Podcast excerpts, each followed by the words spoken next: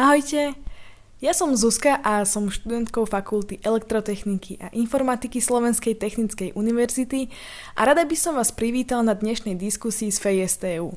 Do týchto diskusí si budem pozývať zaujímavých hostí, s ktorými budem diskutovať na rôzne zaujímavé témy.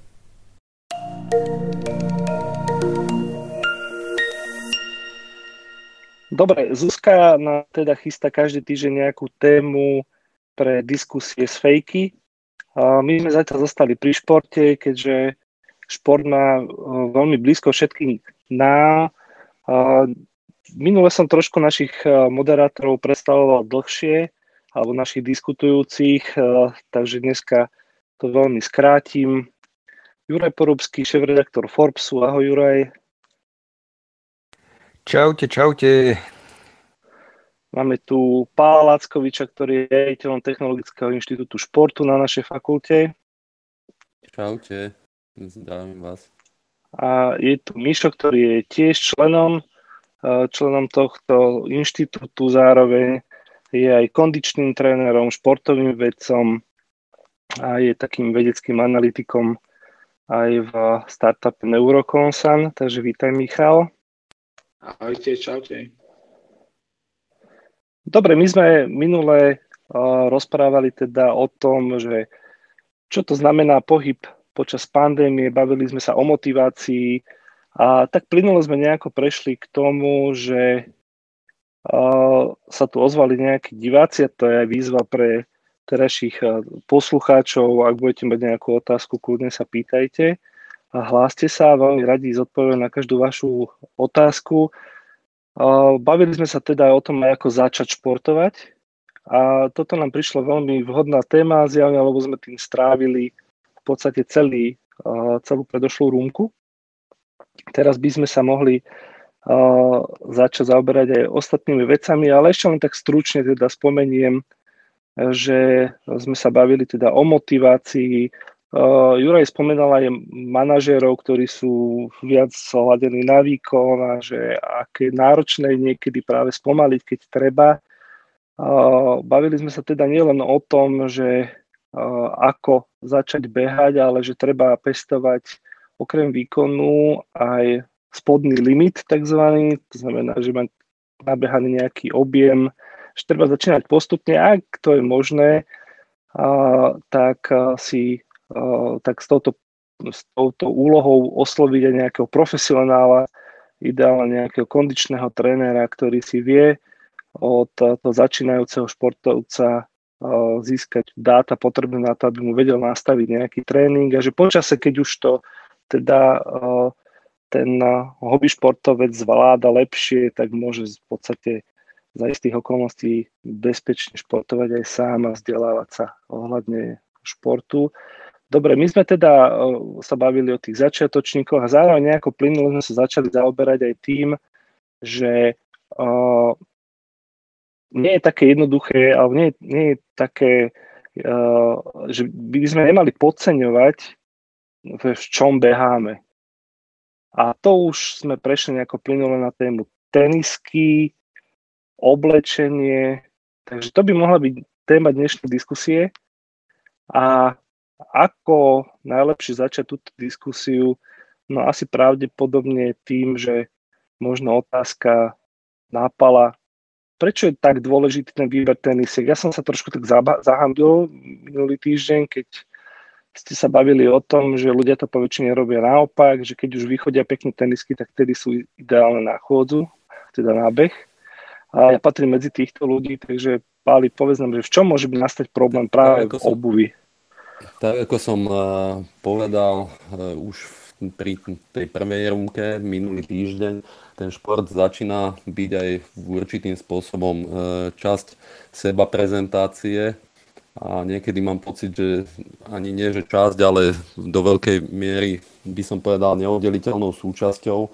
Čiže sú dva uhly pohľadu. Ten jeden uhol pohľadu je pohľad vrcholových športovcov na to, čo si oblečú a ten druhý pohľad je v podstate pohľad, ehm, nazvíme to, že rekreantov alebo hobíkov alebo ľudí, ktorí teda e, sú by som povedal, rekreačnými športovcami, ktorí sa na to nepozerajú, nepozerajú čiste len z vrcholového uhla pohľadu a teda neočakávajú od toho oblečenia to, čo ten vrcholový športovec.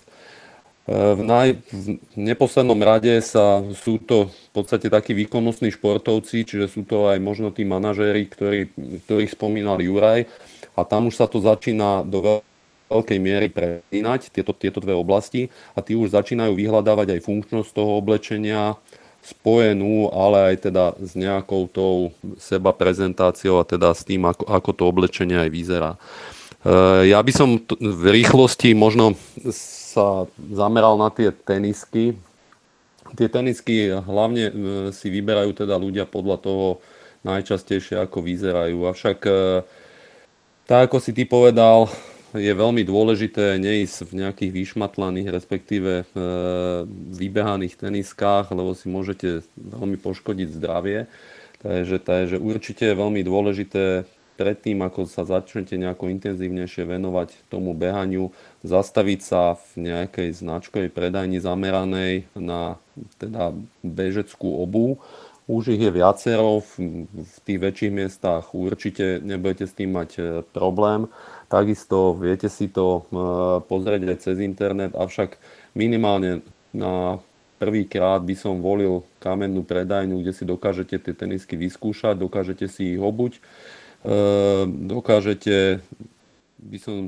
Dobre, povedal... kamenná predania, kamenná predania, toto je zaujímavá téma, že kamenná predania teraz je asi veľký problém. Teraz je veľký problém, ale ja Ako to, to ja riešiť? To spomínam, ja to spomínam kvôli tomu, že, že ty musíš mať v tých teniskách nejaký feeling a ten feeling sa hovorí, že sú také tri základné feelingy v e, tých teniskách a to je, keď si ich obuješ a, a posadíš sa. Vtedy by mali byť tie tenisky ako papuče a nikde ťa, nikde ťa nejakým spôsobom nedeterminovať, nikde, nikde by si ich nemal cítiť. Dobre, Dobre, čiže asi by sme mohli teda dať nejaké parametre tomu všetkému, že čím sa zaoberať, alebo možno si už práve to išiel hovoriť. To znamená, áno, už tu máme teda prvý parameter pri tých teniskách asi taký logický, že veľkosť. Eh, keď si veľkosť, objednávam teraz... To, že tá veľkosť by mala byť zhruba o pol centimetra alebo možno aj o centimeter väčšia ako je tvoja štandardná. Čiže, čiže pred palcom by si mal mať ešte nejakých 5, možno 7, 8 mm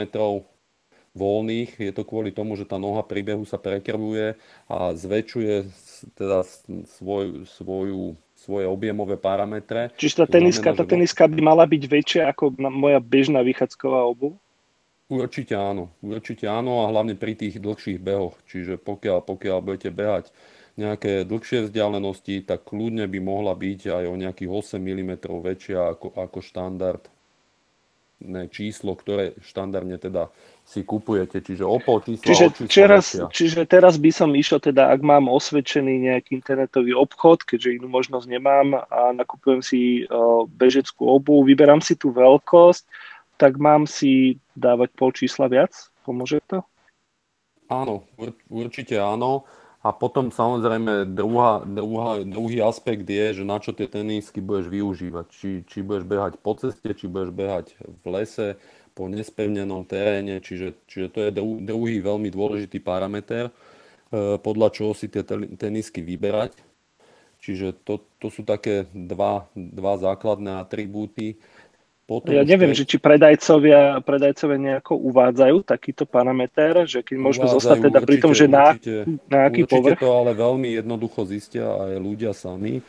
To znamená, väčšinou tie trailové alebo teda crossové tenisky, ktoré sú určené do lesa, čo väčšinou majú vždy ten dezen, by som povedal, bližší k takej výbramovej podrážke. To znamená, že väčšinou tá cestná teniska alebo tá obu, ktorá bežecká, ktorá je e, myslená na cestu, tak má hladšiu podrážku ako tá, ktorá je myslená do lesa. Čiže to je taký parameter, ktorý každý si všimne a každý ho dokáže rozlíšiť. Takisto samozrejme potom je to hmotnosť tej tenisky. Tam výrazne sa líšia tie tenisky, ktoré sú do lesa a ktoré sú na cestu. Čiže tie cestné tenisky sú väčšinou vždy ľahšie ako, ako tie, ktoré sú e, na ten nespevnený povrch. No a potom už sú to také, by som povedal, že viac menej nuancy, že či budete behať aj za mokrá, alebo teda v horšom počasí, čiže ten zvršok tej tenisky môže, môže byť e, kombinovaný s nejakým Goratexom. A už keď chceme zachádzať do takých väčších detailov, tak je to, dajme tomu, že drop, to je rozdiel medzi petou a špičkou tej tenisky, čiže čím vyšší drop je, tak tým väčší náklon je toho bežca tým, tým viacej dokáže ale aj následne tá teniska tlmiť odrazy. Čiže čím vy budete chcieť behať väčšie vzdialenosti, alebo si budete chcieť viacej šetriť tlby a nepôjdete tak po samotnom výkone, tak je lepšie, aby tá, ten, ten spodok, tá podrážka v úvodzovkách eh, tej tenisky bol hrubší a dokázal lepšie, lepšie tlmiť tie následné dopady, ktoré ktoré tie kluby musia znášať. Tá cestná alebo výkonnostná rejsová teniska, tá, tá má, tá, tam sa ide samozrejme po váhe, čiže aby bola tá váha čo možno najnižšia a takisto aj e, o to, aby ste mali čo najlepší kontakt teda so zemou, čiže aby čo najmenej pohlcovala tú energiu, lebo tú energiu dobrý bežec dokáže využiť vlastne ten dopad do následného ďalšieho odrazu. Čiže keď vám, keď vám tá teniska tú energiu pohltí, tak o to v podstate menší alebo slabší výkon vy dokážete podať. Avšak veľmi je dôležité, hlavne pri tých rekreačných bežcoch, aby si chránili klby a myslím si, že nešli až tak za tým výkonom. Čiže ja by som im odporúčal, aby sa sústredili hlavne na to, aby, aby si ušetrili svoje zdravie a chránili si teda svoje zdravie a išli do tých tenisiek, ktoré možno majú o niečo väčšiu váhu, čiže sú možno o kúsoček ťažšie, ale lepšie, lepšie tlmia dopady. No a potom už sú to také úplné špecifika, že či tá teniska je neutrálna, alebo či je zameraná na pronáciu, suplináciu nohy. Čiže, čiže sú to už také, by som povedal, že nuancy, ktoré tiež... Toto je zaujímavá téma. Toto je zaujímavá téma, teda možno sa spýtam Miša, ale tak kdokoľvek samozrejme môže reagovať.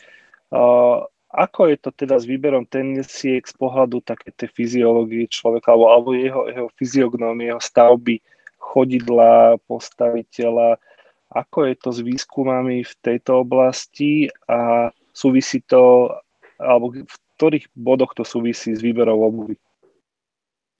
Tak už aj to, čo Paolo rozprával, a je dôležité presne, mm, tá, tá dĺžka samozrejme už je, bola spomenutá, čiže o, o čosi väčšia teniska.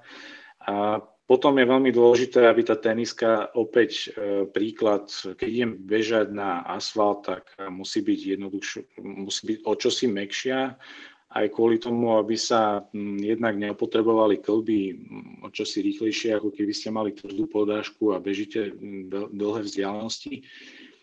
Je to aj kvôli tomu, že tak ako Pavel spomínal, ja to trošku poňmem z takej biomechanickej stránky. V podstate tou mekšou teniskou spôsobím to, že na asfalte, že vlastne dokážem využiť tú energiu. Avšak keď zoberiem takéto rovnako meké tenisky ako na asfalt, na tartán, tak tam zdvoj, zdvojnásobím uh, takéto tlmenie a v tomto prípade to už nie je dobre. Čiže je veľmi dôležité presne rozlišovať tú tvrdosť tenisky a hlavne to sa dá otestovať možno aj takým obyčajným pohybom, že tú tenisku chytím za prednú časť a zadnú časť a, a viem, ako sa dokáže rotovať.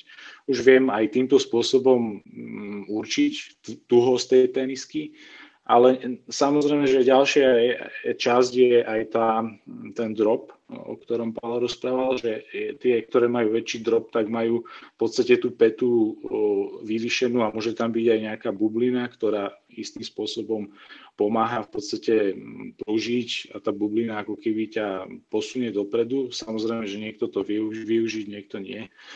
Dôležité je presne v tomto bode uh, naozaj si určiť, že teniska na čo, je, na čo má slúžiť. Či idem naozaj na tartán, keď bežím na tartáne, lebo ma baví uh, krúžiť, čo tiež je paradox, uh, odbehnúť si takto 10 km asi nikoho nebude baviť.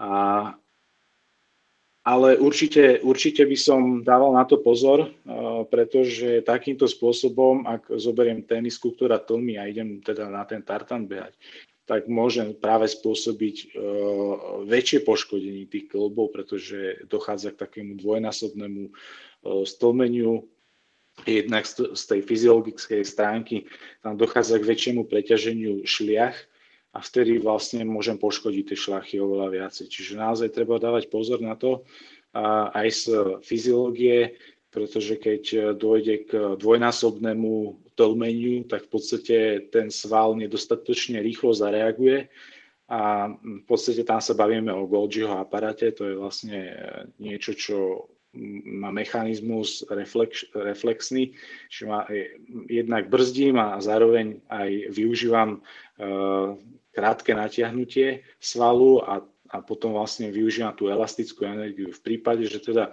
budem mať príliš tenisky meké, tak vlastne strácam tú elastickú energiu a tým pádom musím vynakladať viacej energie na pohyb pred práve takým svalom, že z toho mi, z toho mi tak, Z toho mi tak vychádza, že teda tenisky si vyberám aj na povrch a keď rád striedam povrchy, asi potrebujem aj viacej, viacej tých tenisiek? Mm, ako, buď nejaký univerzál, čo je veľmi ťažké vybrať univerzál, alebo potom mať naozaj dvoje tenisky. Takže to je ako za autom, že univerzálne gumy sú vždy tak trošku no. na nič. Jasne. a Juraj, áno, Juraj ty keď, keď behávaš, koľko máš tenisiek a na akých povrchoch behávaš? Vieš čo, ja mám uh, momentálne jedny tenisky a behám teda takmer výlučne momentálne na asfalte, keďže uh, tie tartanové ihriska by mali byť oficiálne zavreté. A Takže mám jedný, používam ich e, dominantne na asfalt, takže uh, skôr, čo mňa ešte tak ako zaujalo je, uh, že čo je nejaká cena chalani podľa vás, od ktorej si už môžem povedať, že OK, tak toto už sú asi tenisky, uh, ktoré splňajú nejaké základné parametre.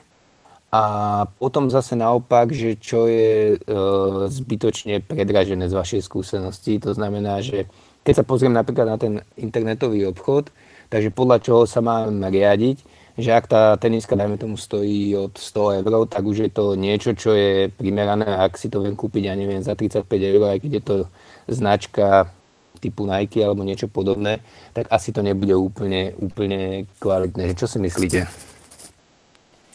Na toto je podľa mňa veľmi ťažko odpovedať, lebo, lebo E, nie to, čo je drahé, musí byť ke, pre každého aj dobré.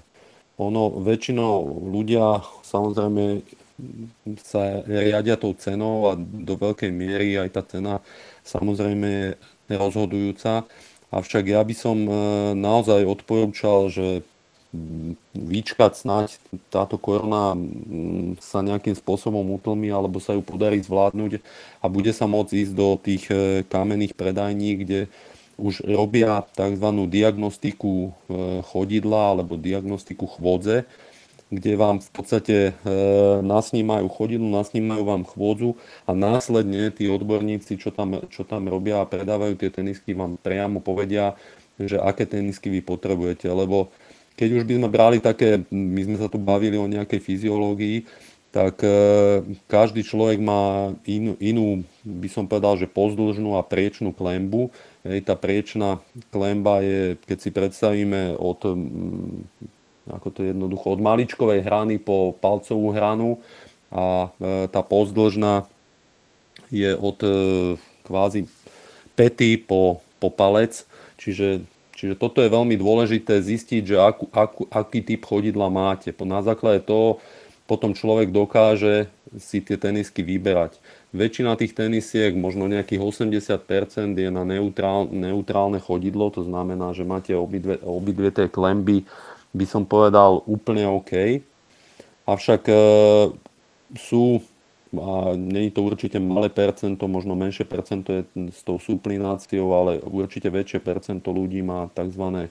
kvázi ľudovo povedané x-ové nohy alebo x-ové postavenie nôh, čiže dochádza k nejakej pronácii chodidla a tam už, tam už tá teniska musí byť e, v podstate zodpovedajúca tomuto, nazvime to, že defektu, aj keď hovorím, není to nič katastrofálne, ale, ale je dobré prispôsobiť teda tú tenisku tým, tým defektom alebo tým e, úskaliam, ktoré ten konkrétny človek má.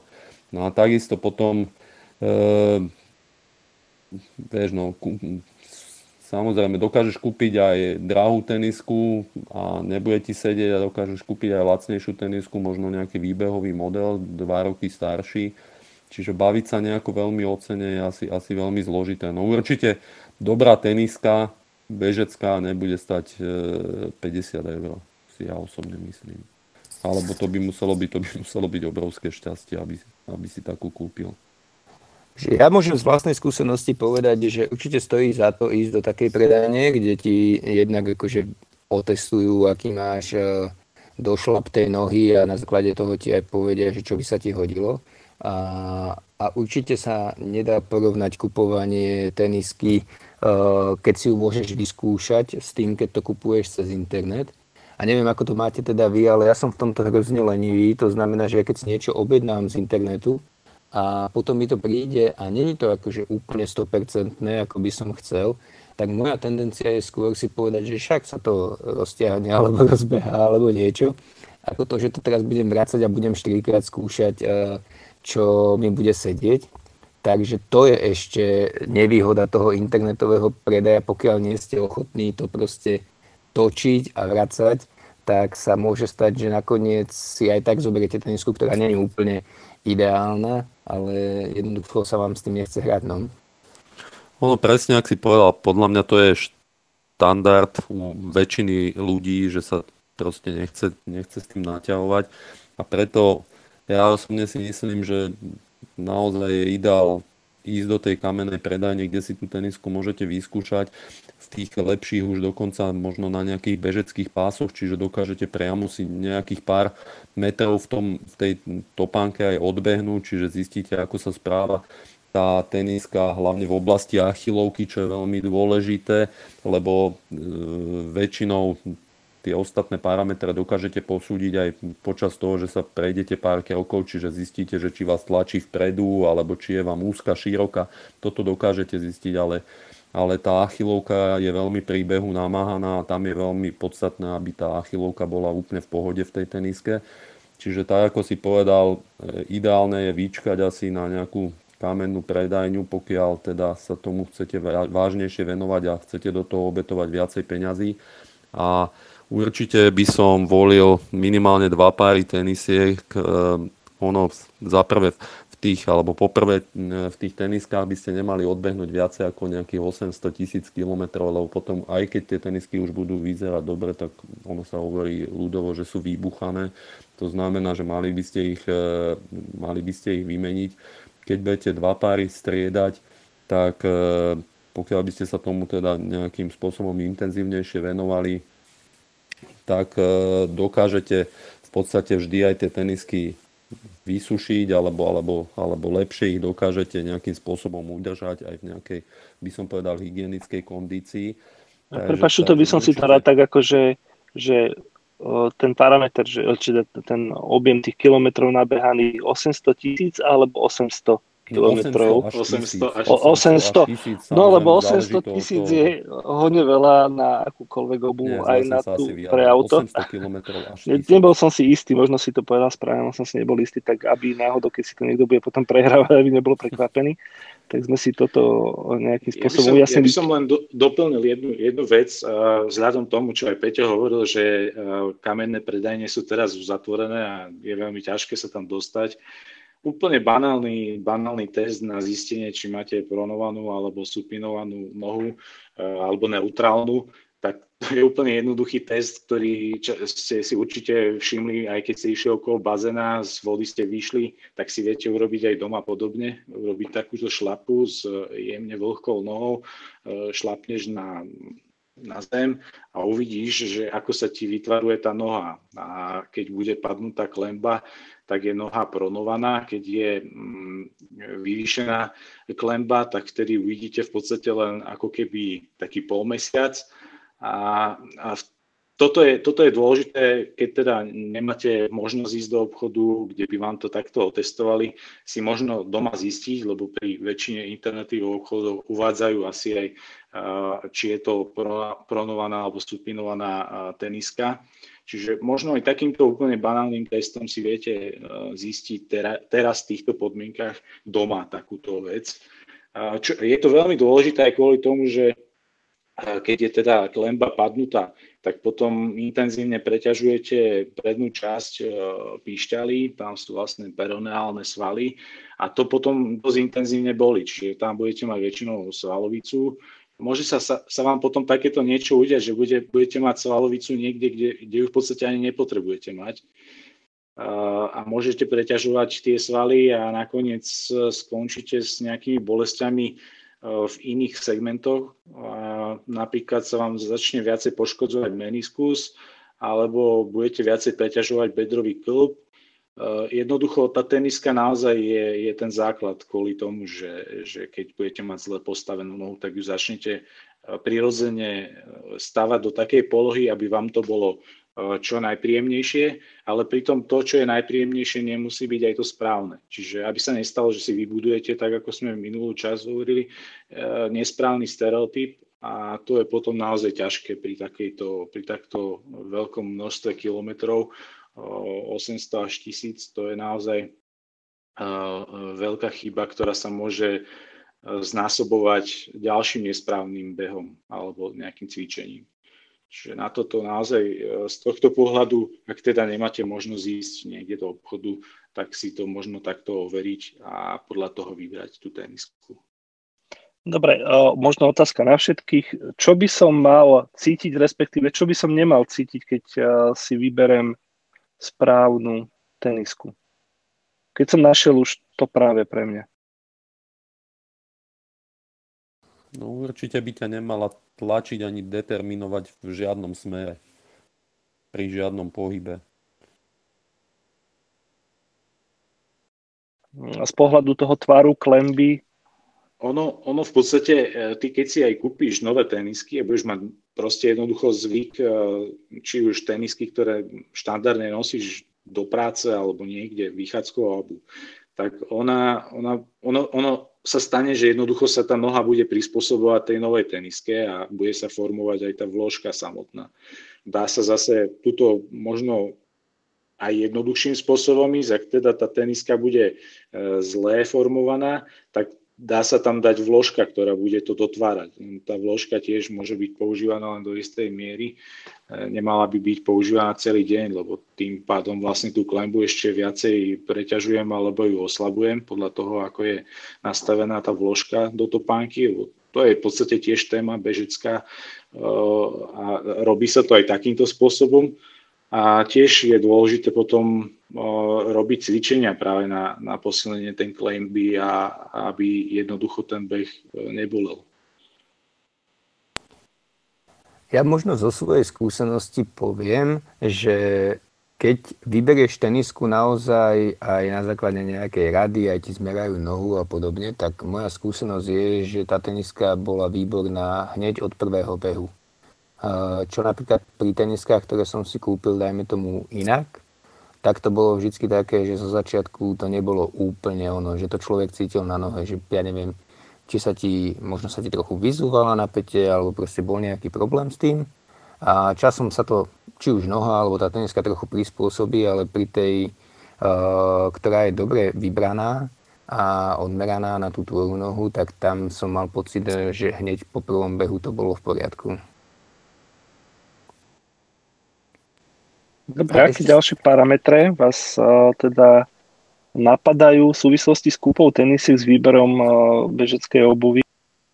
Ešte jednu vec som chcel, Peťo, uh, k tomu tých 800 až uh, 1000, na nie 800 tisíc, ale 800 až 1000 kilometrov, že napríklad z pohľadu bežného užívateľa je to niekedy ťažké aj povedať si, že tá teniska už je vybitá, lebo ona nevyzerá naozaj zničená po takomto počte kilometrov. A mám napríklad jedny také tenisky pred dverami a už v nich nebehám, ale pred dvoma týždňami z neviem akého dôvodu, úplne iracionálneho, som sa rozhodol, že si ich obujem a na beh. A poviem vám, že nasledujúce 3 dní moje chodidla úplne trpeli. To bola úplne zásadná chyba, čiže fakt si treba uh, merať ten počet tých kilometrov a keď to tá teniska dosiahne, tak ju treba jednoducho vyradiť a už si ju netreba obúvať. Naozaj.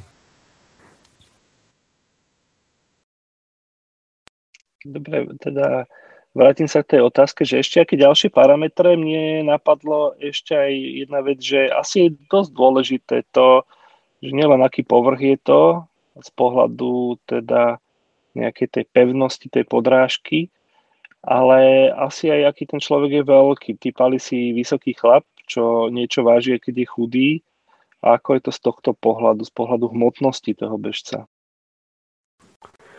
Ja osobne si myslím, že tá hmotnosť možno nie je až tak limitujúca ako technika toho behu. To znamená, že keď ten človek beha naozaj dobre technicky, tak e, si myslím, že tie tenisky možno až tak nezničí a hlavne keď ich má, hlavne keď ich má dobre vybraté, ako ten človek, ktorý beha, by som povedal, s horšou technikou alebo má hor, horšiu techniku behu, Takže, takže skôr si myslím, no ale samozrejme, že je rozdiel, či v tých teniskách beha 50 kilový alebo 100 kilový chlap. To, to zasa samozrejme, že vplyv na tú tenisku má. Určite preto som tam dal aj to číslo, že od 800 do 1000, že keď, ta, keď v tých teniskách bude bežať 50 kilový Keňan, ktorý v podstate lieta, lebo, lebo u nich ten došlap je tak úžasný, alebo, alebo ten odraz je tak, tak skvele spravený, že, že máte pocit, že oni, oni letia, alebo, alebo pôjde v nich 100-kilových slon, ako ja, bude dopadať e, tak, ako keby prenášal zemegulu, no tak určite sa to na tých teniskách odzrkadlí a, a určite mne tie tenisky vydržia, dajme tomu 800 a jemu 1000 km. Takže určite vplyv to má, avšak myslím si, že podstatnejšie je asi, jakou technikou ten daný konkrétny jedinec beží. My sme na v podstate vysokej škole, čiže nemusíme sa báť nejako hovoriť aj značky tenisiek a podobné veci alebo robiť nejakú reklamu. Ja si myslím, že môžeme, môžeme kľudne pristúpiť k tomu, že otvorene hovoriť o ďalšej veci a to je, že sú rôzne reklamné kampane, kde každá firma príde s nejakým super nápadom všelijakých kapsul pamäťových, alebo že sú tam vzduchové bubliny. Do akej miery by som mal veriť uh, takémuto marketingu, do akej miery by mal pri tom rozhodovaní do môjho alebo do, do akej miery by mal vstúpiť do môjho rozhodnutia, či tie tenisky zobrať alebo nie. Má význam sa tým vôbec zaoberať, alebo sa čisto spolahnuť vyslovene len na to, že či mi tá teniska sedí? Určite, mm, asi by som si pozrel aj nejaké recenzie, ak sú, lebo väčšina takýchto firiem, keď príde s nejakou novou technológiou, tak uh, tak automaticky vychádzajú aj recenzie, či už sú to platené alebo neplatené, alebo robia to nejaké nezávislé médiá, alebo robia to vedci a porovnávajú rôzne tie technológie rôznych značiek. Mm, určite sa to dá overiť. Aj my napríklad e, na fakulte častokrát robíme takéto experimenty a posudzujeme rôzne tenisky a možno značky čo tam vlastne prišlo nové.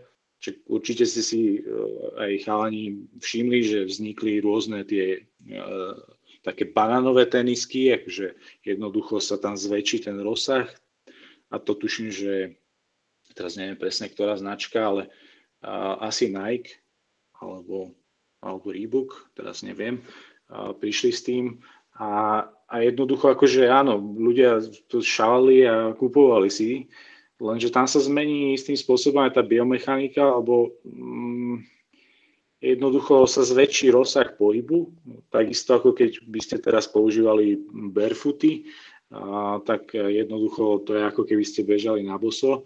A, tak to sú rôzne prístupy ľudí a každý si naozaj vyberá to, čo mu vyhovuje najviac každý sa, niekto sa cíti, že je mm, domorodec, tak si kúpi barefooty, niekto sa cíti, že je mešťan, tak si kúpi tenisky s vysokým dropom a toto podľa mňa sú parametre, ktoré ťažko úplne posúdiť, že komu čo vyhovuje a čomu môže veriť. Mm, ja osobne mám skúsenosť, že mm, tieto nové technické výmoženosti v istých prípadoch sú tak skrašlené, že asi by som tomu neveril úplne všetkému. Ja by som možno len ťa doplnil v tom, že asi by nebolo úplne ideálne, aby si, aby si kúpil človek, ktorý má nejakú váhu a problémy, dajme tomu, s klbami, barefooty na behanie po asfalte. To mi, to mi príde také, že už totálne šialenstvo, ale, ale tak, jak Mišo povedal, že každému vyhovuje niečo iné a 100 ľudí 100 chutí. Eh, ak teda môžeme možno nejaké značky menovať, tak eh, presne pre týchto ľudí možno ktorí majú nejakú váhu, nejdu tak po výkone a majú nejaké problémy už aj s klbovým aparátom, tak e, taká známa značka, to nepoviem nič nové, je Hoka. Čiže oni sa, oni sa presne za, zaoberajú v podstate, alebo sa sústreďujú na tento segment, čiže na také dlhšie behy, na ultramaratóny a nejdu, nejdu tak priamo po tom, po tom maximálnom výkone, potom aby tá teniska netlmila alebo ne, neodoberala tú energiu, ktorú ten bežec e, vydá, ale ich prioritou je hlavne tá ochrana e, toho klbového aparátu a teda zdravie toho človeka pri tých dlhých behoch. No, takže e, potom taká špička, čo sa týka tých výkonnostných tenisiek, alebo radia sa medzi špičku, ale tých, tých značiek je samozrejme viacej. Možno u nás menej známa je taká, že Saucony, veľmi málo predávaná e, v našich predajniach, alebo tých štandardných predajniach, takých tých bežeckých, tam, tam ich určite nájdete, ale, ale nie, nie je to taký štandard ako ja neviem Adidas alebo Nike, čo sú, čo sú štandardne predávané bežec, bežecké topánky alebo bežecká obu teda. Čiže pokiaľ máte nejaké problémy, a, ale sú to topánky alebo teda tenisky s tým vyšším dropom, s hrubšou podrážkou, nejde vám tak o naháňanie nejakých sekúnd, tak by som možno odporúčil vyskúšať tie hoky, hoka tenisky. Ja by som zaspomínal na ešte časy, keď som bol študent Vtedy sme so švagrom a s Marekom Ťapakom si išli zabehať do lesa a Marek vtedy nemal žiadne ponožky a tak sme o tom debatovali, že však on pozeral maratón a tí maratónci ani jeden nemali tenisky a keď sme dobehali, tak tie púzgere boli úplne ukážkové na jeho nohách. A, takže plynule prechádzam teda do ďalšej súčasti tej nohy pri behaní a to je ponožka. S bez ponožky, aké ponožky? Tak určite nepoviem opäť nič nové, že hlavne na tie dlhšie, dlhšie behy e, je dobré si možno zakúpiť e, kompresné ponožky. Takisto sú už veľmi, veľmi ľahko k dostaniu. E, prečo tie kompresné ponožky? Možno nie úplne všetci to budú vedieť. V podstate oni sú založené na nejakom na nejakej kompresii toho, toho svalstva, tým pádom by mali e, urychlovať krvný obeh a tým pádom takisto samozrejme zlepšovať nejaké okysličenie toho svalu a e, látkou, podporovať látkou výminu alebo teda odplavovanie tých e, škodlivých látok z toho, z toho svalu, ktoré vznikajú samozrejme pri tom intenzívnejšom behu. Takisto tá kompresia tej ponožky e, zmierňuje otrasy alebo zmenšuje teda otrasy toho svalov, čiže takisto napomáha predchádzaniu nejakej únavy. No a v neposlednom rade e, znižuje možno aj na základe týchto aspektov riziko krčom, čiže tí, čo, tí, čo máte problémy s krčmi, tak samozrejme aj, aj v tom môžu byť čiastočne nápomocné, lebo samozrejme tie kerče vychádzajú z iných dôvodov, čiže z nedostatku niektorých látok, ale, ale určite môžu, môžu pomôcť a môžu zmierniť aj tento aspekt alebo tento problém. Takže keď si predstavím kompresnú ponožku, je to pravdepodobne taká vyššia ponožka, a, ktorá nie je členková alebo nejaká taká, ktorú ani nevidne v teniske. Čiže asi by mala tak logicky vychádzať, podporovať teda návrat krvi naspäť už tej takej tej odkysličenej, ktorá zo sebou zoberie aj všetky tie metabolity pri behaní. Takže možno o tomto, že na, na akom princípe tie kompresné ponožky fungujú, Michal, že by si doplnil? No, v podstate tie ponožky fungujú tak, ako Pavel už naznačil, tým, že sa vlastne vytvorí istým, tla, istým spôsobom tlak, sa zvýši tlak, a v rámci toho miesta okolo tých svalov, tak jednoducho tým, že sa zvýši tlak, tak sa e, e, tlačí vlastne tá odkysličená krv preč a jednoducho prichádza k väčšej mikrocirkulácii a tam dochádza potom aj lepšie regenerácii toho miesta. Čo ale chcem povedať, že kompresné ponožky sa častokrát brali do úvahy a ľudia si to začali E, dávať nielen ako, ako ponožku, ale dali, začali to ako tie návleky na, na e, lítko dávať a e, začali to využívať už v takom zmysle, že idem si zvýšiť výkon takýmto niečím. Aj vedecké štúdie sa rôznia, ale čo najviac sa približujú k tomu, že áno, existuje tam nejaká mikrocirkulácia zlepšenie odplavovanie tých voľných radikálov, ktoré sa tvoria počas behu a tým pádom v podstate ako keby zabezpečené to menšie poškodenie toho svalu, čo je veľké plus, ale nedochádza k lepšiemu výkonu. Ehm, je tam tá cirkulácia veľmi dobrá. Ehm, potom sú ale zase ďalšie také rôzne náhľady na to, že hm, používať tie kompresné ponožky a kompresné oblečenie skôr po záťažení dať si to na dve hodiny, dve hodiny po zaťažení a potom to dať dole, tak e, v tomto prípade dochádza k rýchlejšej regenerácii. Čiže sú také dva, dva pohľady na, na tento problém, že buď to použiť na priamo ten výkon, kde jednak sa ten sval ako keby tak zhutní a dá dokopy a je taký tuhší, tým pádom vlastne sa trošku zmení aj tá biomechanika samotného behu. Ale hovorím, že ne, nezmení sa na výsledku nejako rapidne e, aj pri dlhších behoch.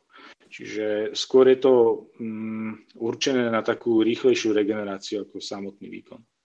Ja by som možno Miša iba doplnil, že presne, e, ja by som to skôr teda odporúčal na zlepšenie regenerácie a hlavne vtedy, keď ten človek že dobehá, a bude dlhšiu dobu sedieť, treba napríklad pri presunu lietadlom alebo v aute, ale aj presne možno pri tej manažerskej robote, že ten človek e, dobehá a teraz bude pol dňa sedieť následne za počítačom, tak e, tam by som videl väčší význam ako priamo pri tom behu, ale tak, jak Michal povedal, že už tie názory sa veľmi líšia, a samozrejme veľmi do toho zasahujú aj predajcovia tých ponožiek, takže je, je veľmi ťažko nájsť tam nejaký ten zlatý stred, ale ja osobne by som videl väčší prínos v tej regenerácii ako v ovplyvnení samotného výkonu.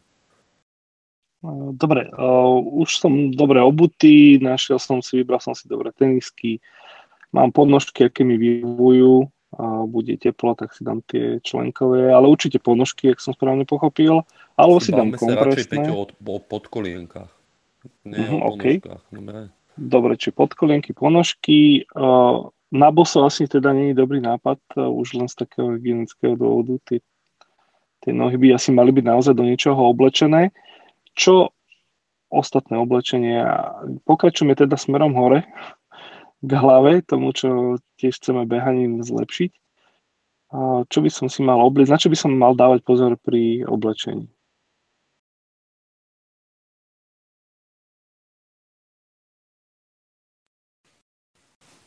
Tak asi, aby nebolo trapné ticho. E, ono asi najpodstatnejšie, čo je, že v prvom rade, keď idem, idem behať, musím si uvedomiť, že nakoľko idem behať a za akého počasia. Čiže to je veľmi podstatné že možno si pozrieť aj nejakú tú predpoveď, ak, ak, ako sa to počasie bude vyvíjať.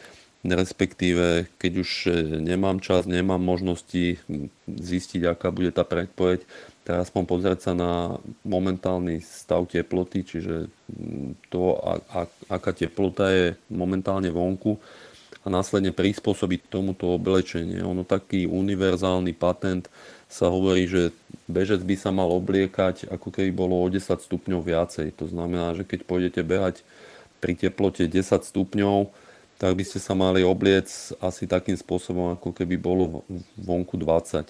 To znamená, že toľko vrstiev na seba dať alebo oblieci také oblečenie, ako keby bolo vonku 20 stupňov. Samozrejme, opäť je to veľmi individuálne. Niekto je otužilejší, niekto menej, čiže samozrejme treba to vyskúšať a možno na začiatok si radšej obleť, obliec trošku toho oblečenia viacej, čiže pridať len tých 5 stupňov a následne, keď už sa dostanete k takému tomu, by som povedal, že svižnejšiemu behu, tak potom tie vrstvy redukovať a dať si naozaj ako keby bolo o tých 10 stupňov viacej. No a samozrejme takisto ovplyvňuje to aj e, teda výber toho terénu, čiže to, kde pôjdete behať, či to bude v meste, či to bude na hrádzi, kde vás môže zastihnúť e, väčší vietor alebo horšie počasie, alebo, to, alebo budete schovaní v lese, čiže to veľmi samozrejme ovplyvňuje aj to, akým spôsobom sa budete následne obliekať. Juraj, ty máš nejaký špecifický šatník na behanie? Nemám žiadny špecifický šatník, ale z vlastnej skúsenosti môžem povedať, že to rozhodnutie, že oblečieš sa ľahšie, chvíľu trvá, že je to taká obava, hlavne pokiaľ sa behá v zime, že však vonku je, ja neviem, minus 5 stupňov, tak a dáš si len ľahkú šušťačku, že čo keď ti bude zima. Čiže treba to proste postupne skúšať a to je jedna moja skúsenosť. Druhá je tá, že treba si ešte uvedomiť, ako sa človek bude vracať, kam beží. Lebo keď dobehne domov a tým pádom nie je vonku spotený, tak je to v poriadku ale pokiaľ by mal sa niekam presúvať, zostane, dajme tomu, v aute alebo niečo podobné, tak vtedy je určite dobré si zobrať nejaké náhradné oblečenie, pretože kým je to telo v behu zahriaté, tak ono vydrží e, o 10 stupňov menej, menšiu teplotu, ale ako náhle zastavíte aj na 5 e, minút, napríklad dneska ráno bolo pocitovo asi minus 6 a ja som po behu sa išiel potom testovať, takže tam som musel čakať v rade nejaký čas, tak potom vám samozrejme začne byť zima. Čiže na toto treba byť pripravený. Dobre, čiže spojiť e, beh s testovaním, to je ako zabiť dve muchy jednou ranou. Poď, ja som najprv myslel, ak si hovoril, že merať, že, že, si, že si chcel merať nejaký svoj výkon, teda testovať, že si chcel testovať nejaký svoj výkon.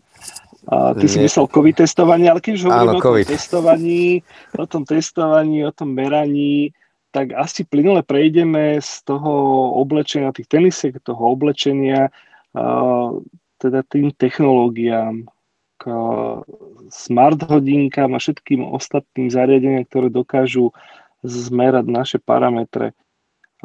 Je to strašne široká oblasť, určite to nestihneme, máme už naozaj len možno posledných 15 minút, ale kde začať uh, ohľadne toho, že čo vlastne z toho všetkého je nápomocné, prospešné a do čoho už neísť? Ja by som tu možno ostal aj pri tom samotnom oblečení a samotnom, samotných teniskách. Totiž to existujú, existujú už také tenisky, ktoré majú integrované čipy a majú rôzne akcelerometre, gyroskopy, už samotné tenisky.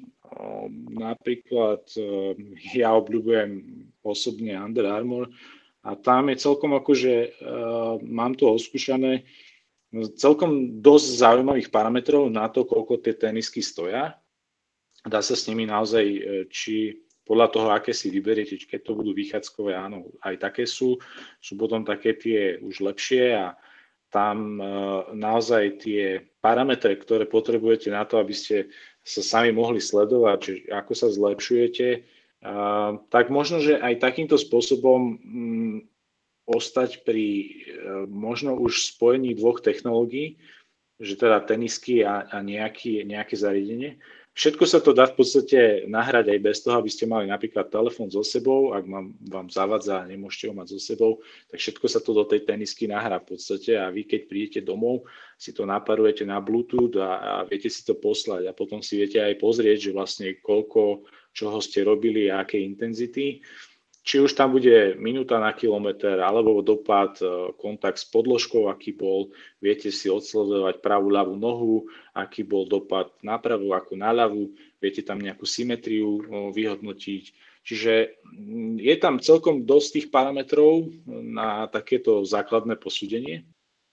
A takisto už existujú aj ako keď sa bavíme teraz o nejakých kompresných veciach, tak kompresné veci v podstate sa už používajú aj na integrovanie e, rôznych e, meračov srdcovej frekvencie, čiže už sa dá len napojiť jednoducho nejaký čip a, a máte to v podstate opäť e, dve technológie v jednom a sú pomerne presné, akože nie je to to isté ako hrudný pás alebo teda nejaké optické mera, merače. Tie tiež uh, majú svoje limity, takže sú, sú aj takéto spôsoby, že jednoducho viete tieto dve uh, teda oblečenia a nejakú, nejakú technológiu dať dokopy. Toto by som možno volil v tomto prípade, ak teda chcete si zainvestovať, lebo to nie vždy je úplne najlacnejšia vec keď si chcete kúpiť takéto kompresné oblečenie, tak môže sa pohybovať cena aj okolo 500 eur, čo nie je úplne najmenej. Ale v konečnom dôsledku, keď sa teraz dostaneme k tomu, že koľko stoja také kvalitné hodinky, či Polar alebo Garmin, tak, tak prídete vlastne k tomu istému. No dobre, ale kebyže porovná životnosť takých inteligentných kompresných ponožiek, čo je možno až tak prekvapivé, že niečo také existuje, a teda nejakých Garminov, Garminy vydržia dlhšie, nie? Ako tie ponožky. Ono v podstate uh, uh, je to tak, že, že vždy tie kompresné ponožky, oni majú ešte svoj senzor, čiže v podstate ty vieš vymeniť len tú ponožku, tá, tá ponožka stojí v podstate menej ako samotný senzor ale jednoducho sa to dá napojiť, naparovať. Nehovorím, že tá životnosť je vyššia ako Garmin, alebo teda hodiniek, ale určite, určite len hovorím o tej možnosti, ktorá existuje, že ľudia už chcú čo najmenej veci mať na sebe, takých, ktoré ho zaťažujú a možno preto ja by som išiel do takýchto kombinácií dvoch technológií. No, to je veľmi zaujímavé. Dobre, je to téma veľmi široká a určite by sme sa aj niektorom z tých ďalších e, diskusí venovali. Aké zariadenia teda zvyknete pri športe nosiť na sebe vy, Juraj, Pálo? Ja viem, že Pálo napríklad ako, ako reprezentant vo veslovaní e, istý čas mal dosť aj plné zuby týchto všelijakých Garminov a hrudných pásov, ktoré mu merali srdcovú frekvenciu. A ako je to teda Pali dnes? Juraj, čo nosíš ty? Tak poviem najprv ja. Záleží, aký je tréning. Pokiaľ je ten tréning nejaký intervalový a tie intervaly sú, dajme tomu, krátke a je dôležité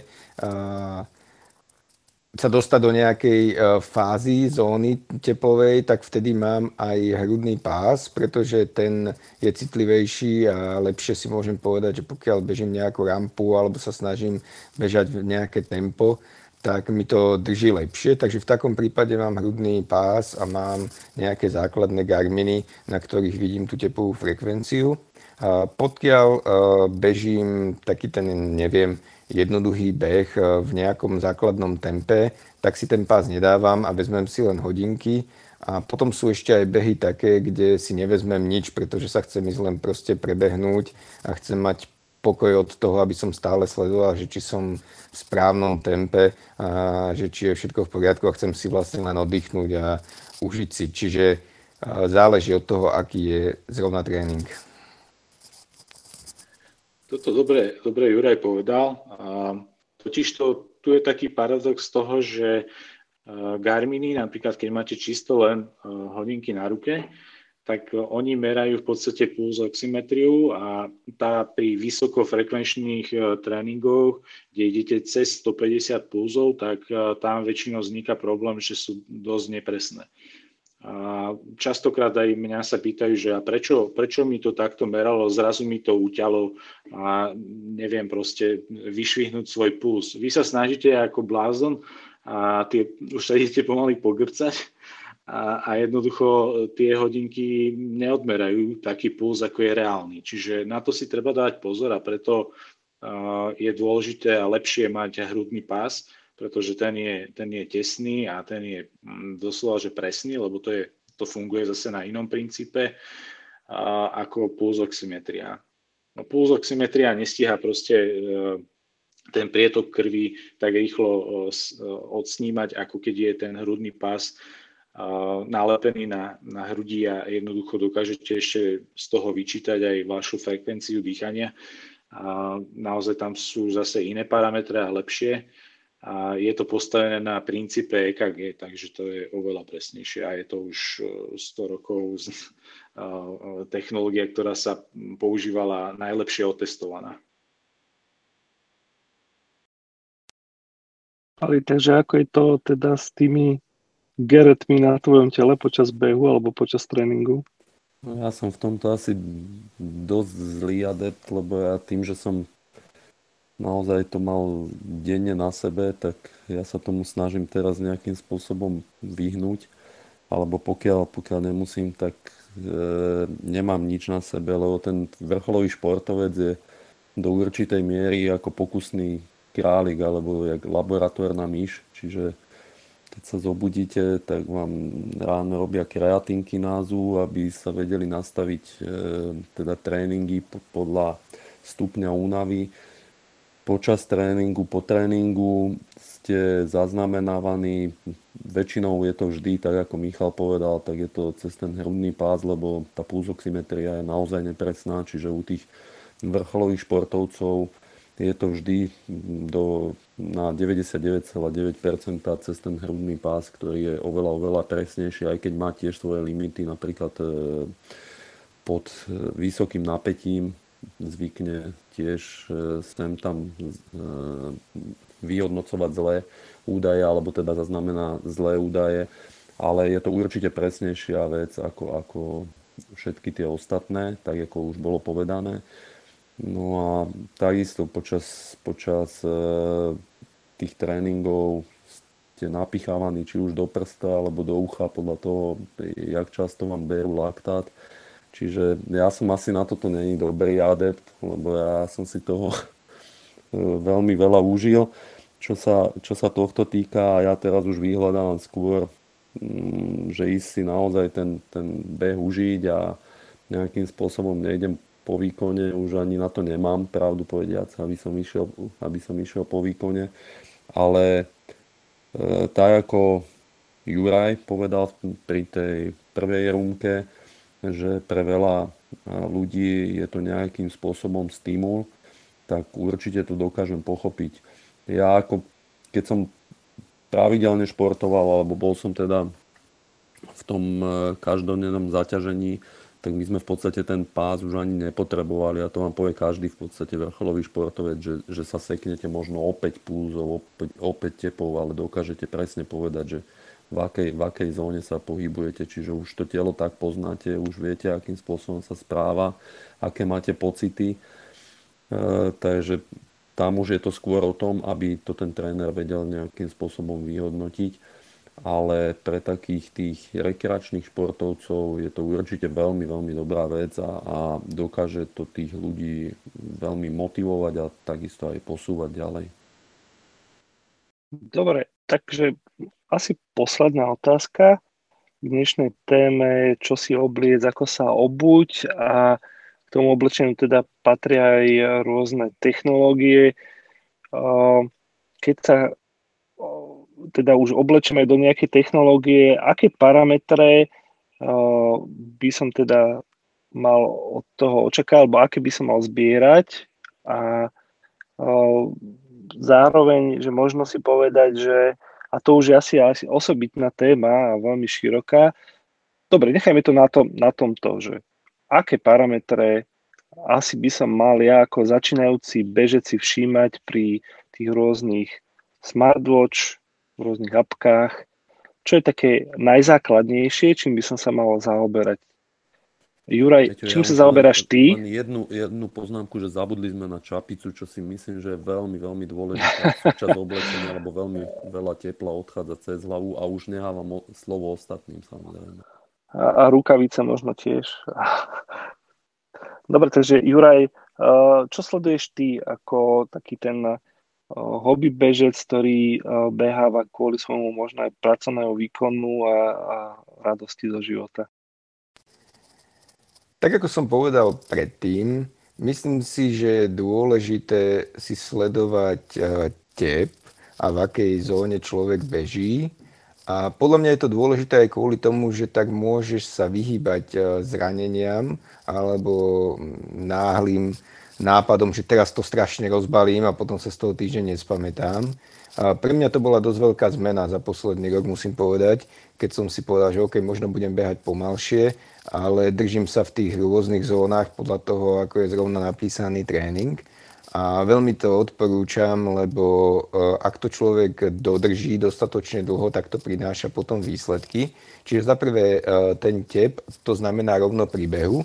A potom pre mňa bola veľmi dobrá vec, že tie dáta sa automaticky ukladajú do nejakého toho Garminového systému, lebo za posledné roky ja mám niekoľko excelovských tabuliek, do ktorých som sa to snažil si to sám zapisovať a vždy v nejakom čase som buď na to zabudol, alebo už som nevedel a potom som to musel začať robiť odznova. A momentálne na nejaký denníkov, na nejaký tréningový denník je to úplne najlepšie, človek nemusí rozmýšľať nad tým, že si to chce niekde poznačiť, aby sa k tomu vedel vrátiť. Čiže pre mňa tieto dve veci sú najlepšie. Sledovať si tú intenzitu počas tréningu a súčasne mať teda prehľad bez toho, aby som si to musel niekde písať. A ak sa chalani nenahnevajú, Pálo a Míšo, ja by som už profesionálov k slovu nepustil, lebo to by sme tu zostali ďalšiu hodinu. Chcel by som vám eh, veľmi pekne poďakovať, teda aj vám, ktorí ste diskutovali, aj tým, ktorí si túto diskusiu počúvali. Na budúce už Zuzka, eh, verím, že pre nás nachystá nejakú zaujímavú tému a zároveň aj verím, že raz sa vrátime so športom a možno práve s touto témou tých rôznych zariadení a tých parametrov a tých aplikácií. Myslím si, že to je na jednu ďalšiu osverumku Takže ešte raz veľká vďaka za dnešok, majte sa pekne a počujeme sa na budúce. Čaute. Ahojte. Čaute. Čaute, čaute.